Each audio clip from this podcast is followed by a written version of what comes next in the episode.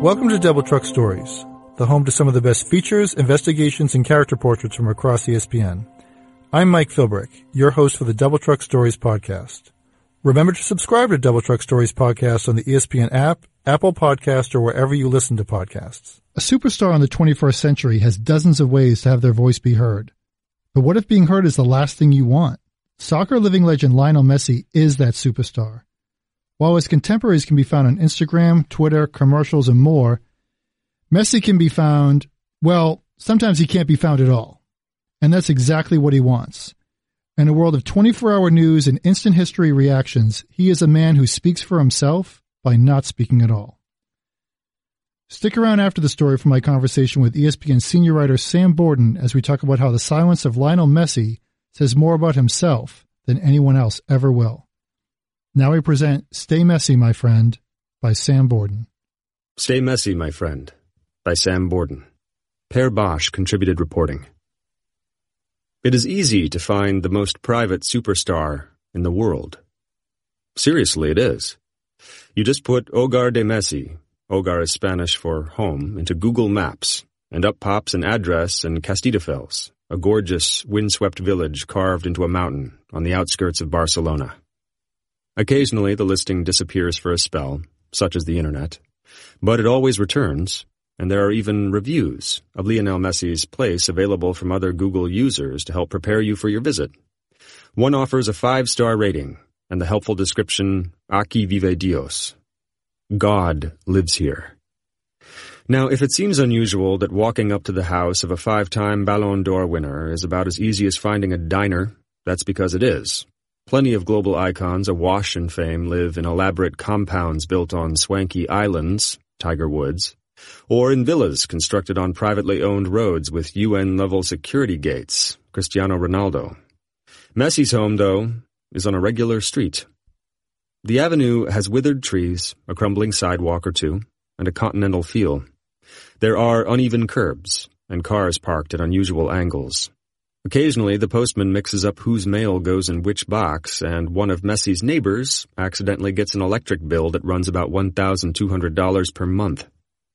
Standing at the house, even behind the typical European fence, you can crane your neck to see the miniature soccer field Messi installed, complete with floodlights, for his kids. You can see the balcony looking over the Mediterranean. You can see the light smoke wafting from the tapered chimney. You can see the driveway and the pool and the balconies if you want. You can hear the occasional woofs of Messi's dog, Hulk, a gigantic French mastiff.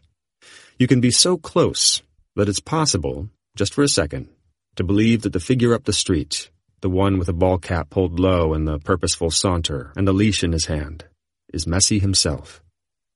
It isn't, you know. It never is. The sheer geography of Messi's home allows for a sense of intimacy, a sense of familiarity maybe, but it is an illusion. Even around here, Messi is a ghost. LeBron James once bought cupcakes for his entire neighborhood in Ohio as a way to apologize for the TV trucks and fans that clotted the area. But Messi, while unfailingly pleasant on the rare moments he appears, is known only for waving back at those who live here. Messi never waves first. In some ways, that fits with the paradox that is the concrete slab on which Messi's greatness is built. He does not run like a gazelle, does not jump as if on springs, does not possess the brute strength or power of a colossus. At five foot seven and maybe 150 pounds, with shoulders that look to be made of paper mache, Messi could disappear behind a doorframe if he wanted. His old nickname, La Pulga, or the Flea, is generous, Yet despite that, he dribbles through entire teams. He whips in shots that crackle like a summer storm. He dazzles so totally and consistently that he has created a career routinely described as the best there ever was. So given that particular brand of wizardry, it shouldn't be surprising that Messi has conjured a way to live among the people and still hide in plain sight. The real question is, does Messi's reclusion matter? This is Messi's choice, understand, his personal methodology. Most legendary sports figures wrap us in a multi-sensory experience, a litany of things we can see, dunks, goals, shots, runs or throws, but also a cacophony of sounds, an audio uniquely theirs. Muhammad Ali spun poetry and stung like a bee. Michael Jordan trash-talked and hit nothing but net.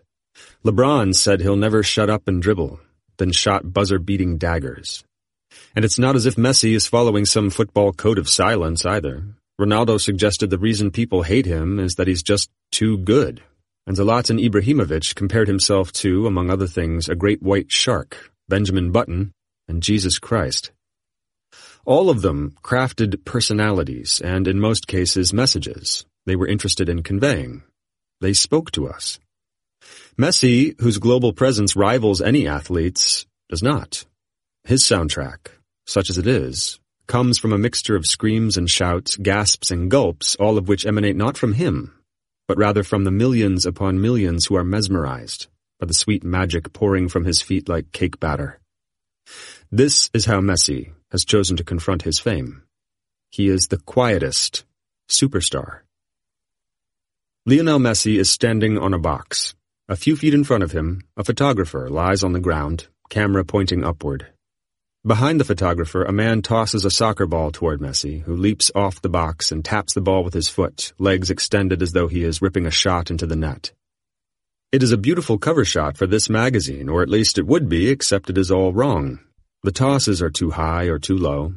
Messi is not timing his leap correctly. When he does leap, he extends the wrong foot. The pictures do not look right, and everyone is uneasy about how long Messi and his handlers will allow it all to go on. This sort of tension is not unusual during the few days Messi does commercials or sits for interviews. Being the quietest superstar may seem like a simple endeavor, but it is not only about a low volume or a lack of quotes. It is a state of mind for Messi, an overarching approach to, well, pretty much everything that does not somehow connect to soccer, his family, or his close circle of friends. Also, Messi does not hide his feelings about such extraneous concerns. In these moments, the unease slathered across his face is thicker than his beard. Because of Messi's general disinterest in all business matters, as well as his demanding schedule with Barcelona and Argentina, through May 14 Messi had scored 34 goals in 35 La Liga games this season. His advisors generally try to schedule no more than one morning a month, with time dedicated to promotion or media. During one such day in March, I ask a person close to Messi if this type of scheduling is effective for a player in such demand. It is the only way he will do it, the person says through a tight smile. This morning has been tricky. Adidas has taken over a small stadium just outside Barcelona to work with its biggest client, and the setup is elaborate. Tents, lights, wardrobe, makeup, the works. Hours before Messi jumps on that box, hours before he even arrives, Lighting techs linger over Iberico ham at the breakfast table, while men carrying cameras of varying sizes shimmy past security guards, both real and fake. One of the spots being filmed apparently involves a police chase. The mood is relaxed enough until Messi lands on site. Then the pressure ratchets up. Everything is catered to make this easy for Messi. There is a tent of his own to relax in, and even a body double. Really more of a freaky doppelganger who has the same shaggy facial hair and ornate tattoos as Messi, bouncing around to help stage shots before the actual Messi steps in for filming. Yet everyone knows that Messi's tolerance is short. He is never rude to the producers, or directors, or camera people, or crew. He is, by all accounts, polite and well-mannered. He is just distant, half listening to what is said around him, but rarely speaking himself. In an attempt to streamline the process, the photographer has set up a large piece of cardboard covered with photos. This is to allow Messi to see clearly the poses and images that the crew hopes to get from him. Thanks to Messi's body double and a lengthy session a day earlier, Messi can literally look at a version of himself and just copy what he sees. Messi glances at the cardboard. Two stylists spend roughly 20 seconds adjusting the drape of his jersey. Then he gestures to his body double, who twice expertly jumps from the box. Messi nods and steps onto the box. None of the first few attempts is even close to what the shot requires. Messi looks twisted, and his jumps are disjointed. He's not kicking back with his trail leg at all, so he resembles a stiff flamingo. This is bad. No problem, let's try it again, the photographer says kindly from the floor, but the results do not improve. The photographer starts sweating Messi begins to look exasperated. He has been in this makeshift studio beneath the grandstand for less than three minutes, but even the body double looks nervous.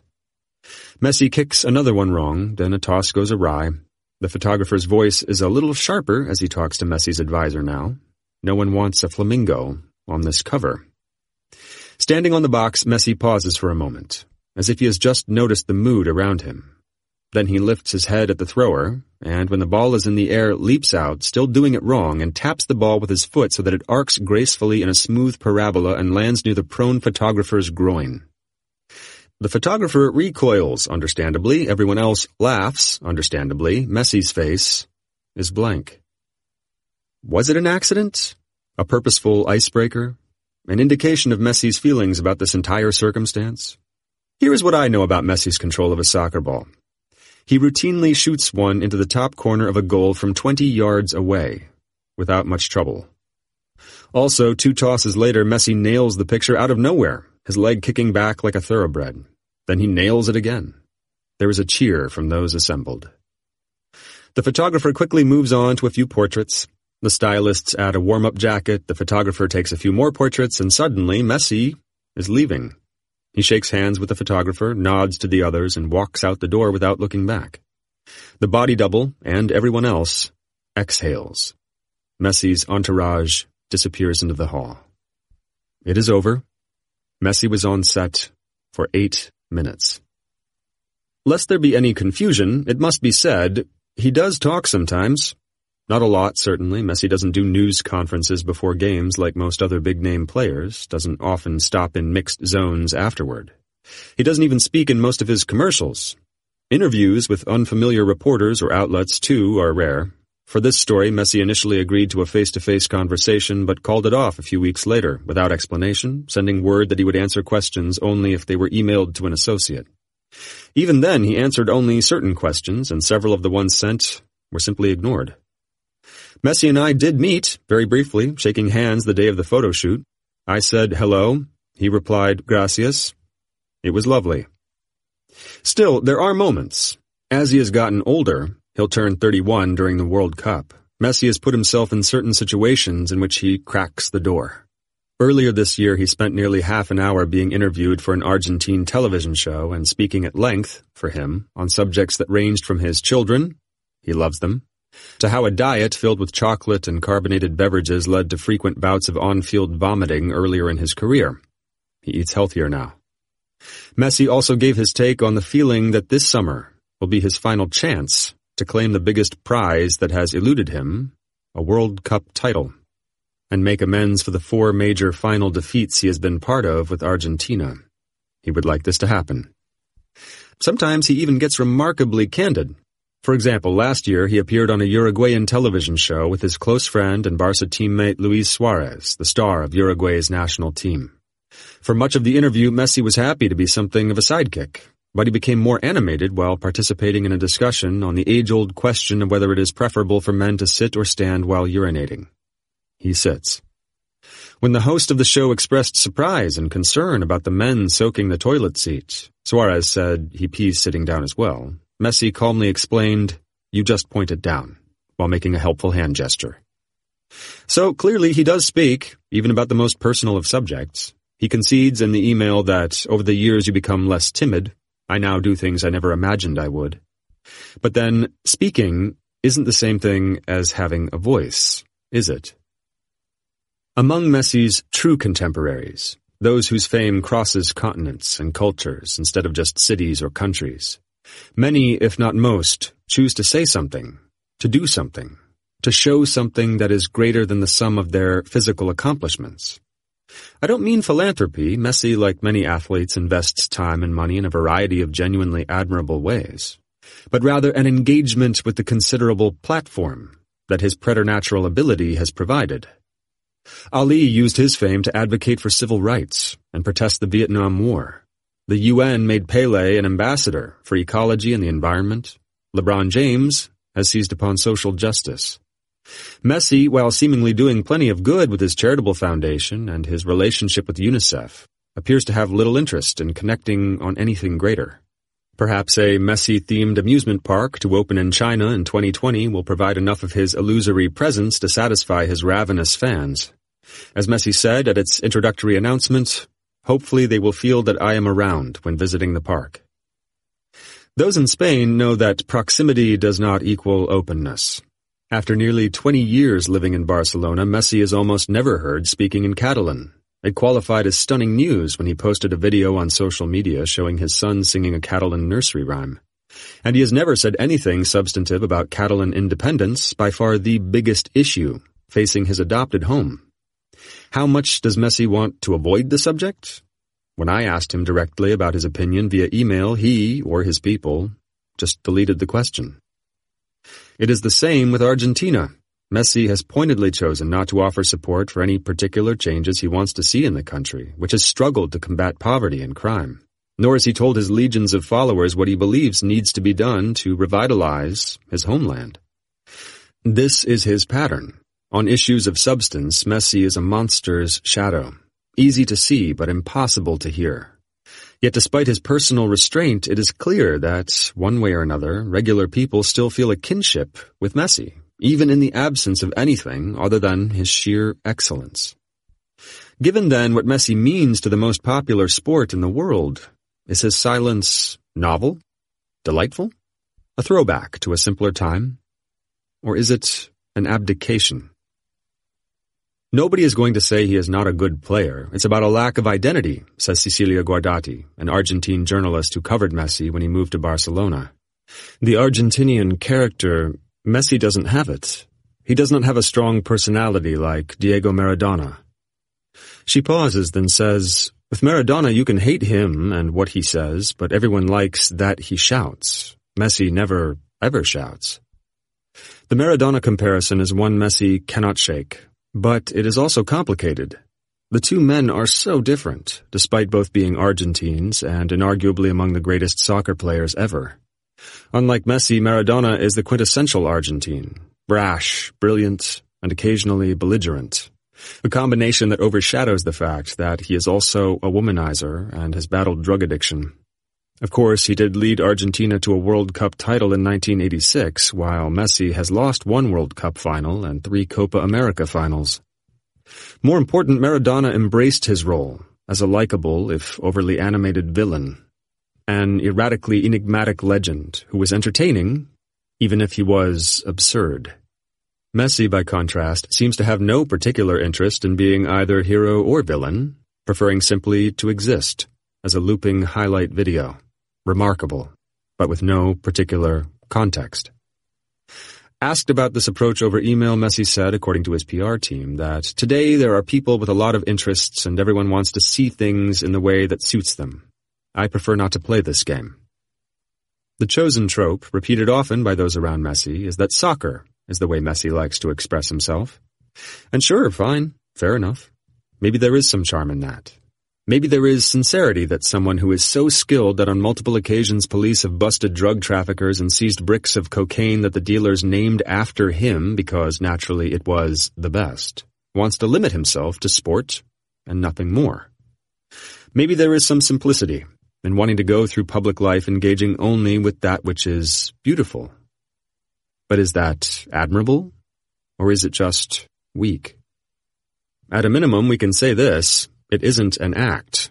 Those who knew Messi as a boy in Argentina say he has been reticent since childhood, that he was, in so many words, a quiet runt.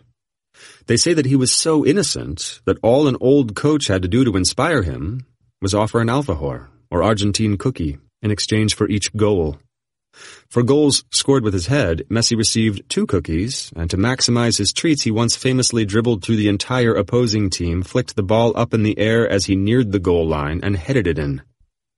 In Barcelona, it is the same. Messi's first coach at Barcelona's youth academy, Javier Llorin, says he knew right away that Messi was special because of the way the ball stuck to his foot when he ran, almost as if it was connected to his shoelaces. But also, he adds, he was special because of his shyness. In the dressing room, sometimes the coaches and players had to double check that Messi was even there.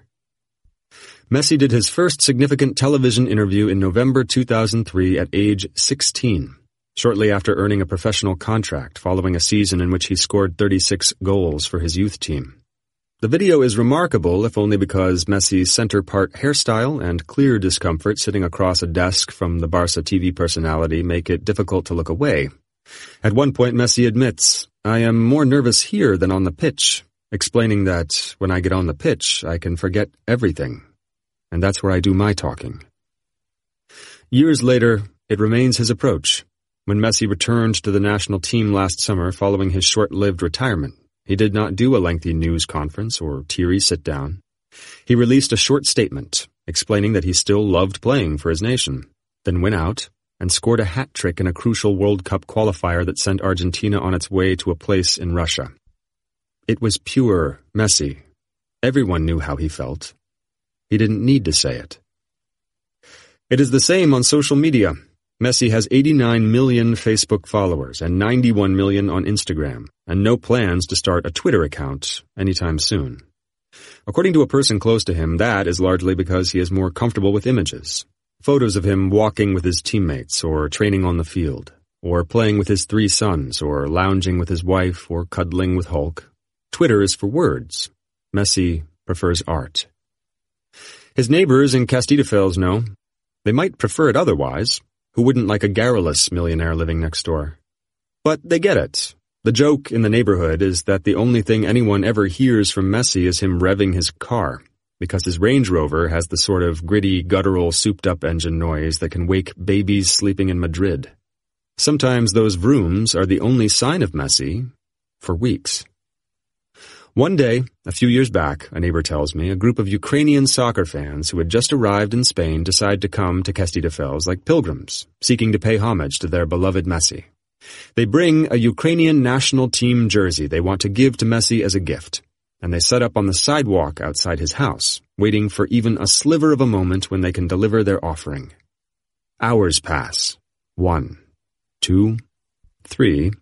The neighbor inquires how long they might stay, and the men reply that they are determined to give Messi their country's jersey. Four, five, six hours go by, and the neighbor inquires once more.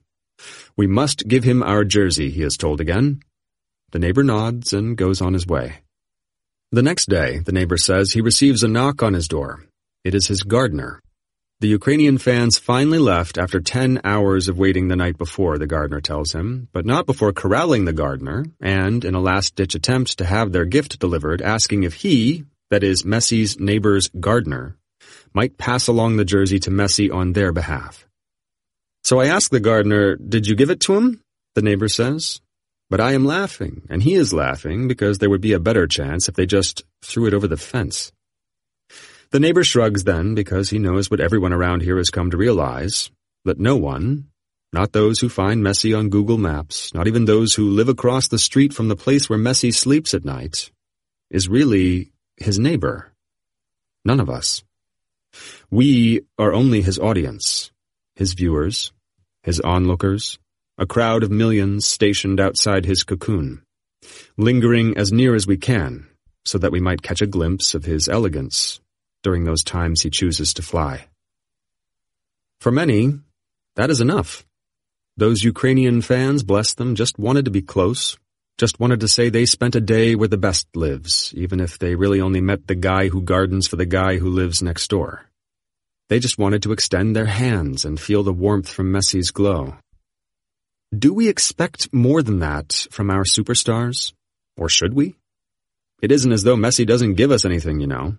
When he plays and the ball settles at his feet, he allows us to imagine with abandon, allows us to dream with our eyes open. But we also know that once the ball rolls to the side, he will vanish.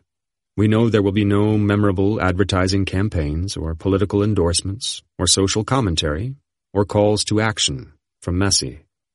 Know that he will not lead us anywhere other than toward the goal. With Messi, we will get only these instants, these moments, these flashes. And it is enough because it has to be. Because Messi does not worry if we want more or need more than that from him, because Messi does not worry at all. For the quietest superstar, the game is all that has ever mattered. The rest is just noise. Joining me now in studio is ESPN Global Sports correspondent Sam Borden. Sam, thank you for making the time. Absolutely. Glad to do it. So let's talk about Lionel Messi here. This is um, the when I read this piece that you did, which was great, as researched and meticulously examined as much as you can do that, as as Lionel Messi will allow you to do. I got the feeling more that it was it, it, part of it was, and like as I'll say probably a million times, that we're all guessing here that it's about control. That he can control what he does with a soccer ball. He can control how hard he is in the pitch, but he can't necessarily always control a conversation. So his thought is like, maybe I just won't have it. Yeah, it's it. There are a lot of sort of philosophical or psychological evaluations that can be done on his approach to publicity and being famous, and I think you know, it's hard to say for sure. Part of it, I think, is a, is a legitimate social anxiety. I mm-hmm. think if you, the thing that really stood out to me is if you look back at, you know, the way he was as a young boy, everybody who knew him then said he was largely the same, that he was reserved, that he was quiet, that he was, you know, sort of cautious about what he said and did. And obviously, as the spotlight grows and grows and grows and grows to the point now he's like maybe the most famous person in the world or one of the most famous people in the world, I think that just becomes more exacerbated. And so, mm. in some ways, you could argue that we are just seeing a really more extreme version of what Messi has been his entire life. But what's interesting is like some of the little tidbits you had here and there, and like when you talked about that interview he had on the Uruguayan television show where he talked about like his some of his bathroom habits or other things, but it seemed like you could almost like feel from like your telling of the story that oh this isn't going to be about soccer and my legacy in the world or whatnot. So i can kind of control this conversation with my answer because it's there's really only so much it can actually be. Yeah i mean i, I think too that uh, there's no doubt that like most of us as he's gotten older he's become a little more comfortable in his own skin you mm-hmm. know and i think we do see that in whether it's in the interview that you talked about, or he's talking about whether he pees, you know, standing or sitting, or you know, in in exchanges that he's had with fans, or in his celebrations, which are a little more elaborate now than they maybe were when he was younger. Um, I think there's no doubt that he's more comfortable. He's got a family now. He's got a wife now. He's been in Barcelona for a long time now. All of that plays into it, but I think at its core, it's still very clear that this is a guy who really has no use for fame. It's not something that is particularly important to him. And I think in general, it's not something that he aspires to in any way at all. But in, in taking that point about fame and something he has no use for, it also, for someone who has no use for it, almost like part of what I thought I got out of like your piece was that he doesn't find it useful or important to anybody. And by that, when you deal with like, well, how come Messi isn't talking about what's going on in Argentina or uh, Catalan independence or whatnot, and almost to the point of your premise about his silence, it seems that his silence is like, I'm not going to stand up and tell you, don't listen to me just because I can kick a soccer ball.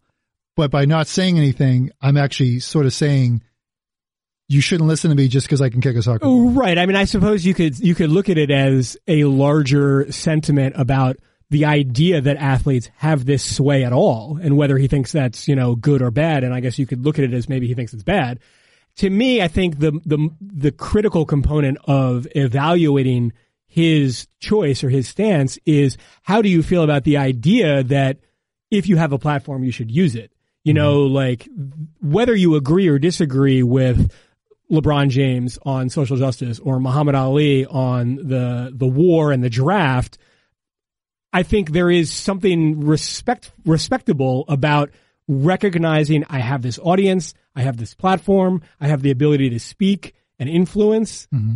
and I will use it on something more than just let me sell you a credit card or a restaurant right. or a pair of soccer cleats. You know what I mean? Yes. And so I think that if you're going to be critical of Messi in any way, it's that he has this tremendous platform. Mm-hmm. And really, you know, yes, he has some charity involvements. He has, does work with UNICEF, but he doesn't seize it in the way that we have now seen a lot of modern athletes really step up and use it in a way that they find uh, to be more substantive than just the, you know, typical commercial and corporate pursuits. Whereas, like your point is saying that like, I get, I have what I want. Athletic, some of the, some other athletes you mentioned, I have this athletic fame, yet with it, you know, the line from Spider-Man movies with great power comes great responsibility, taking on that word responsibility where maybe some of them feel like at times, like I don't necessarily want to do this, but I should do this where Messi is like, I don't want to do this. I'm not going to do this. Right. And, and, I, and it should be said that, um, you know, sort of to follow on that line from this, from Spider-Man, it isn't that he abuses it. It's not like Correct. he is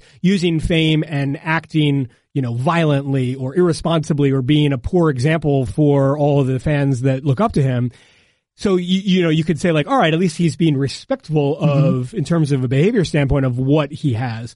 But at least for me, I mean, my approach when in reporting this story was, I think there's a pretty significant segment of the fan population that wants more than that from its Yes. athletes these days, and Messi does not deliver that. And why is that the case? Right. And I, and in the portrait that you made of Messi in this piece, the most unmessy thing that of the portrait you gave that I got out of this, I was like, wait, what? And I went back to like, did I just read that? Talking about a Messi theme park in China. And he says, hopefully they will feel that I'm around when visiting the park.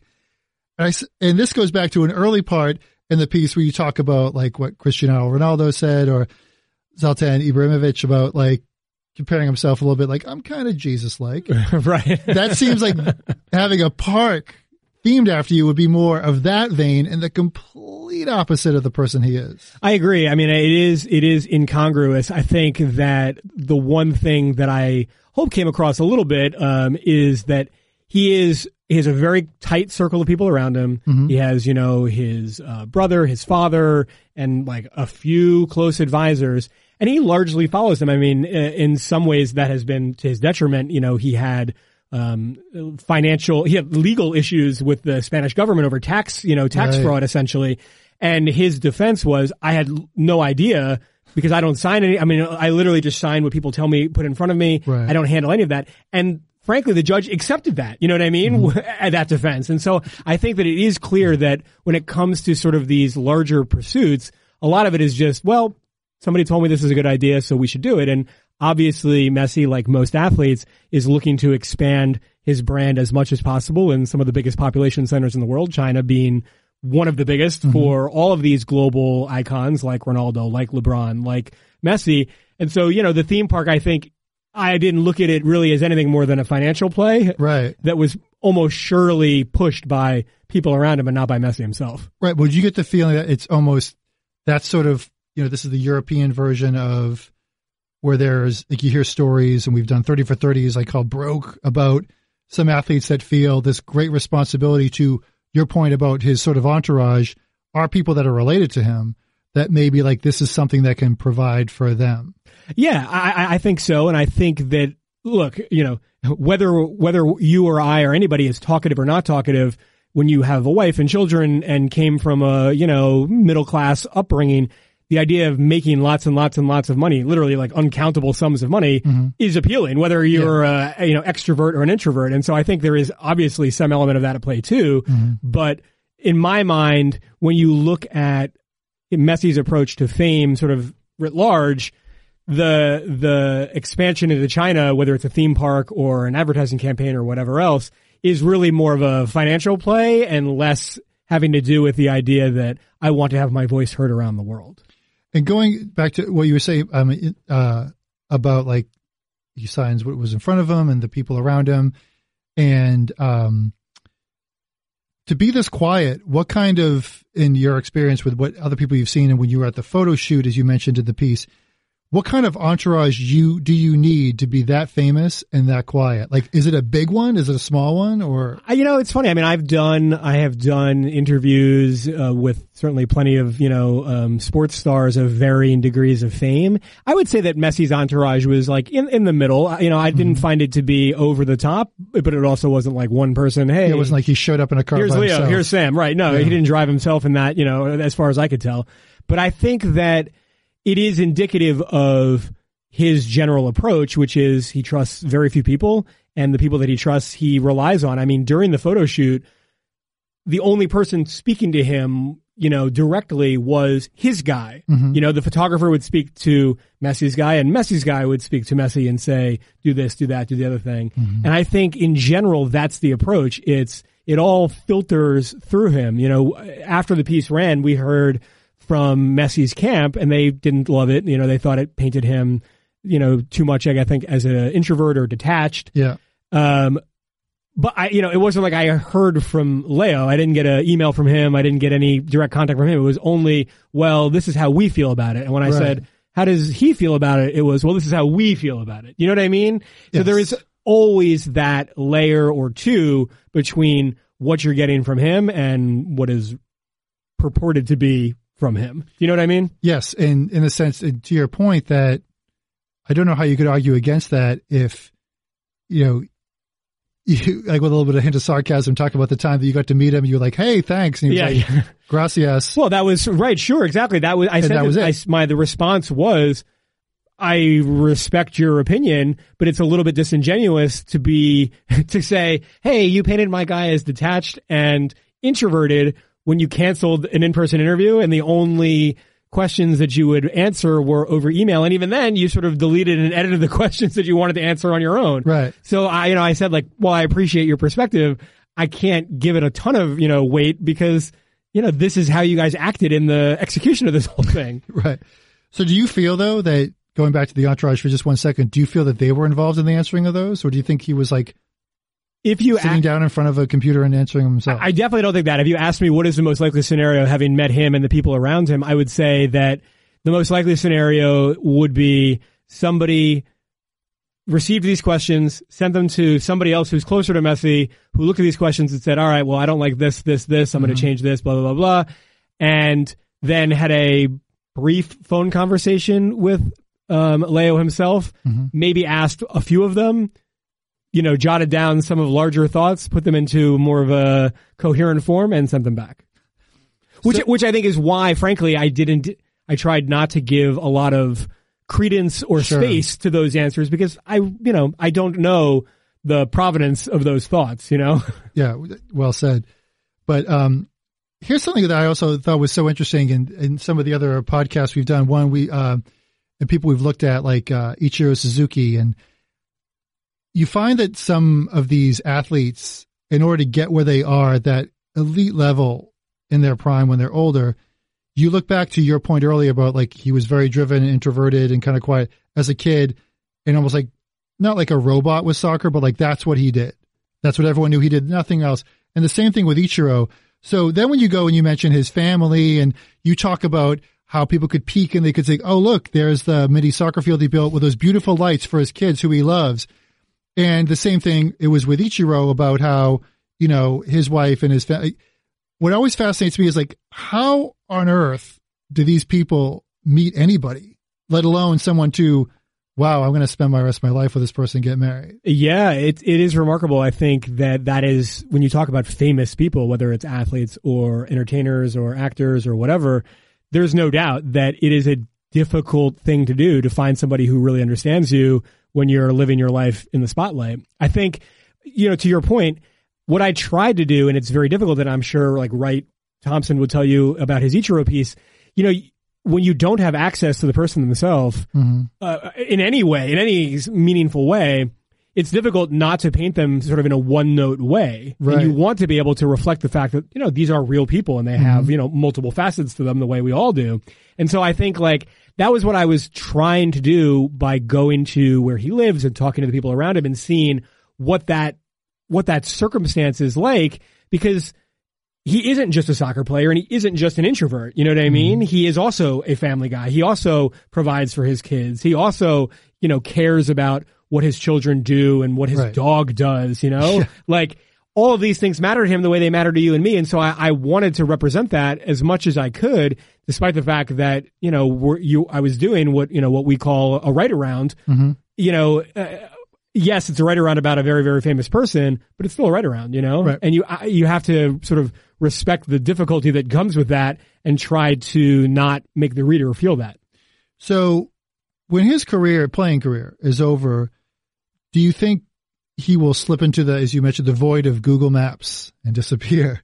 Or would you say? I mean, vocal for him, more of a role where if people aren't really judging his play anymore, that he could be more open and no matter what he picks, do you think he cares? Is he the one kind of guy that cares about his legacy from I, what you've been able to interpret? I don't think so. I, I, don't. I think that he has an odd relationship or dynamic with Argentina, you know, which is understandable. I mean, he mm-hmm. left that country at such a young age and has really become sort of the heart of Barcelona and another country in Europe.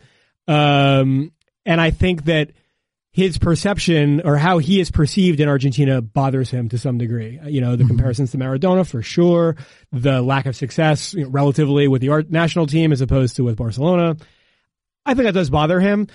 You know, this is not a perfect comparison in any way, but I think often when I think of Messi, a little bit of Pete Sampras, mm-hmm. and like he was, you know, for a very long time, like the best tennis player in the world. Yeah. And when he retired, you know, he isn't a he isn't visible. He isn't mm-hmm. doing commentary. He isn't on television. He isn't, you know, in our face in the way that he was when he was winning all the time.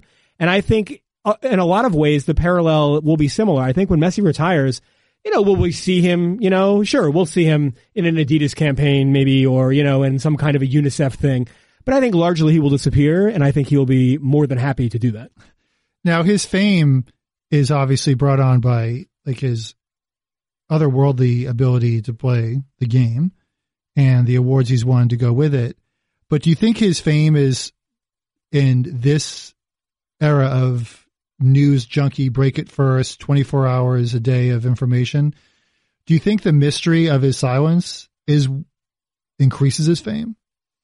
I don't know that it increases his fame. I mean, you know, in some ways, it, I mean, it argue, makes him more appealing. I guess. Well, right. I mean, in some ways, you could argue want to know more. from a direct perspective. It, it hurts it. I mean, he doesn't have a Twitter account, so when you know when you talk about sort of like you know the social scores of a celebrity. Mm-hmm. He's missing, you know, whatever, 150 million followers or whatever it would be, you know, for as compared to, you know, Ronaldo or LeBron or these guys that are on literally every single platform.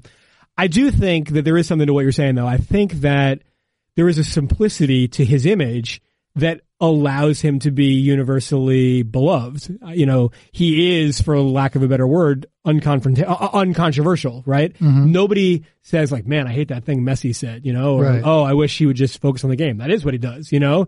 So there is that element of the fan base that I think wants that purity mm-hmm. and he mm-hmm. appeals to that. But I think largely, you know, from a, a, a greater, a greater perspective, a more macro perspective, I think it probably hurts it. I think, you know, the more visible you are, the more famous, you know, you will become. And yes, he's tremendous. He's a great player. But, you know, if you buy into the idea that, you know, when you're talking about celebrity, you know, no news, you know, there's no such thing as bad news. You know, right. any news is good news or any, any news is helpful news. A lot of times there's no news with Messi. And I think that does hurt him from sort of a, you know, solid Q rating score. And it's interesting. It's sometimes it's in the world of celebrity, it seems that different is wrong for many people. Like, you know, oh, you're not doing what everyone else is doing. But in many ways, you could argue that, you know, this probably isn't, uh, the Twitter investors probably wouldn't want me to ever say it, but I've often thought that athletes with a Twitter account is like athletes that like go out to a club carrying a gun. Like the night never ends with, well, thank God I had that. Yeah.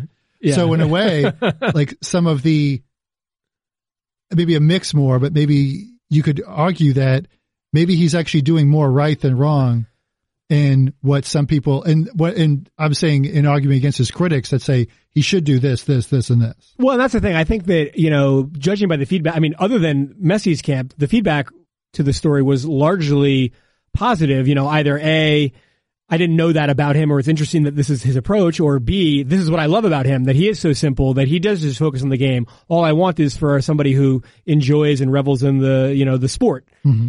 And I, I think that, you know, you could argue that that is a good approach. I mean, that for somebody, especially if you're uncomfortable being in the spotlight, why try to fake it? You know, don't tweet, don't um, put yourself out there, don't do a million interviews because if you're not comfortable in that circumstance, the odds that you're going to do something wrong or bad or foolish or say something, you know, idiotic is greater. And so I suppose you could argue that in a lot of ways, Messi is playing to his strengths with this approach in that he doesn't love doing the publicity stuff, so he doesn't do it. Because there's, if he does, there's a greater chance he's going to screw it up. It's, yeah, it's, I mean, Abraham Lincoln, it's better to be thought a fool and then open your mouth and remove all doubt. Exactly. Uh, and I think the thing that I was trying to get at with this piece too is, is not to say that he owes anybody anything. Right. But just that he has made a clear choice and that choice is counter to what a lot of other people that are in the same sort of stratosphere as he is, what they have done. And do we want or need more than that from him? Maybe most people would look at that and say we don't, but I think given what being a sports megastar has come to be or come to mm-hmm. mean in this era that we live in, I think it's a question that, you know, needs to be asked and is worth some consideration. Well, we'll definitely see how this all plays out as the years go on. But Sam Borden, thank you so much for your time. Thanks so much for having me. I appreciate it. Remember to subscribe to Double Truck Stories podcast on the ESPN app, Apple Podcasts, or wherever you listen to podcasts. Thanks again, and we'll be back soon with more Double Truck Stories podcasts.